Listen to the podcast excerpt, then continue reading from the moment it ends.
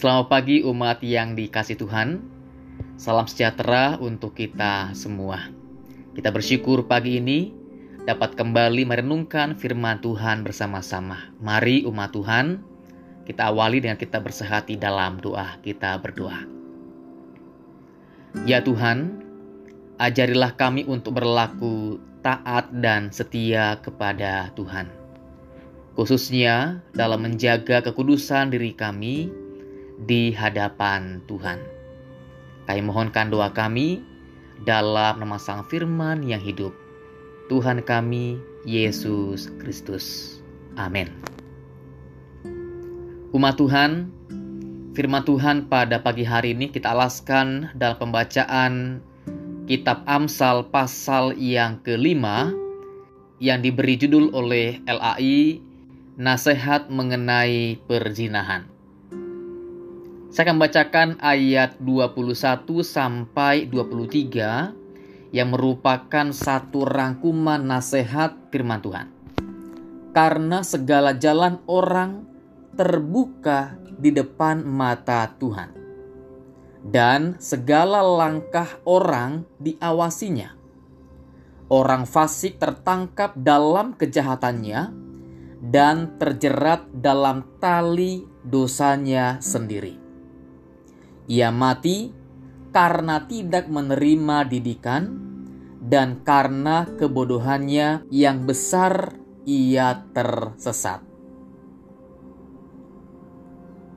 Umat Tuhan, mata Tuhan ada di mana-mana, mengawasi semua tindakan. Setiap pikiran, perkataan, dan perbuatan pasti terbuka dan disingkapkan oleh mata Tuhan yang Maha Melihat.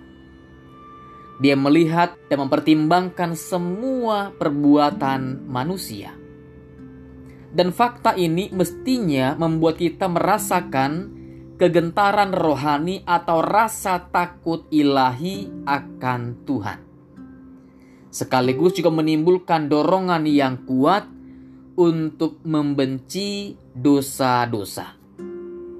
Di hadapan Allah, kita harus mengatur hidup kita, baik secara pribadi maupun publik, bersama-sama dengan yang lain, supaya kita dapat menyenangkan Tuhan dalam segala hal dan setiap saat. Nah, firman Tuhan pada hari ini mengajak kita untuk melihat betapa tajamnya peringatan Tuhan bahwa kita harus takut akan Tuhan, terutama ketika kita melihat atau memperhatikan kehidupan seksual kita. Artinya, kehidupan seksual bukan hanya merupakan kesenangan diri sendiri, melainkan juga merupakan sisi kehidupan yang harus ditata secara kudus di hadapan Tuhan. Pengamsal dengan bijak memperingatkan betapa bahayanya perselingkuhan, perzinahan, atau pernikahan dengan wanita-wanita asing.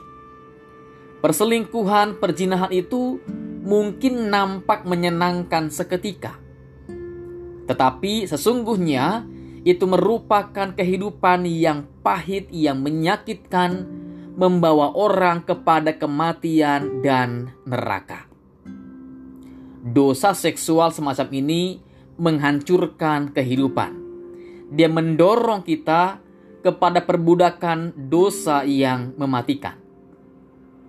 Keselamatan dalam Tuhan mengajak kita untuk mencintai satu istri atau suami dan menjalankan kehidupan yang puas. Puas, bukan buas dengan pasangan kita.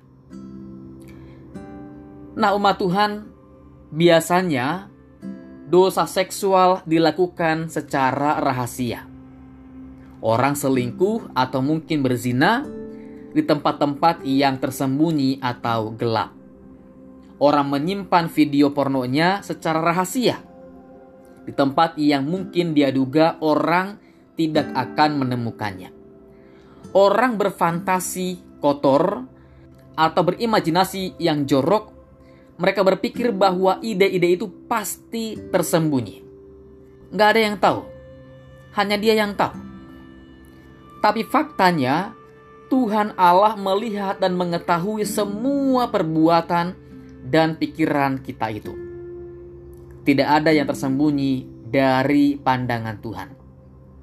Kegelapan seperti siang hari baginya.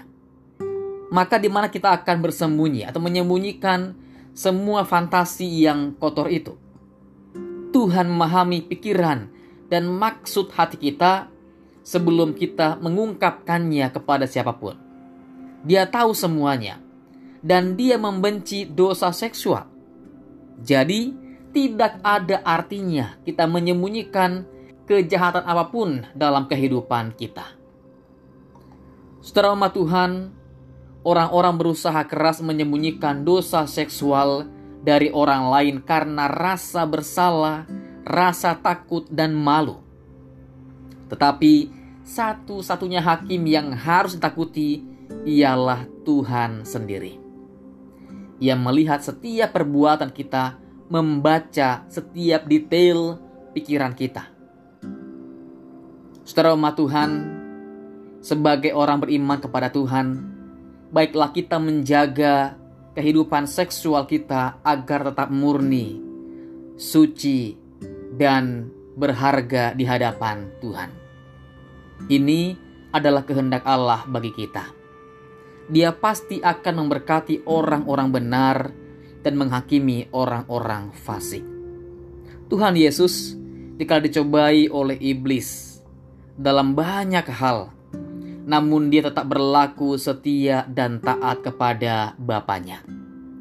Nah kita sebagai murid-muridnya mari berjuang, tolak godaan dosa, terutama dosa seksual yang menyesatkan. Dan kita ikuti teladan kudus Tuhan Yesus. Dia pasti akan memberi kita kekuatan yang lebih besar untuk menghadapi semua godaan. Supaya kita makin hari makin bertumbuh, makin meningkat dalam keserupaan dengan Dia dan dalam menaati kehendaknya. Tuhan Yesus memberkati kita. Amin.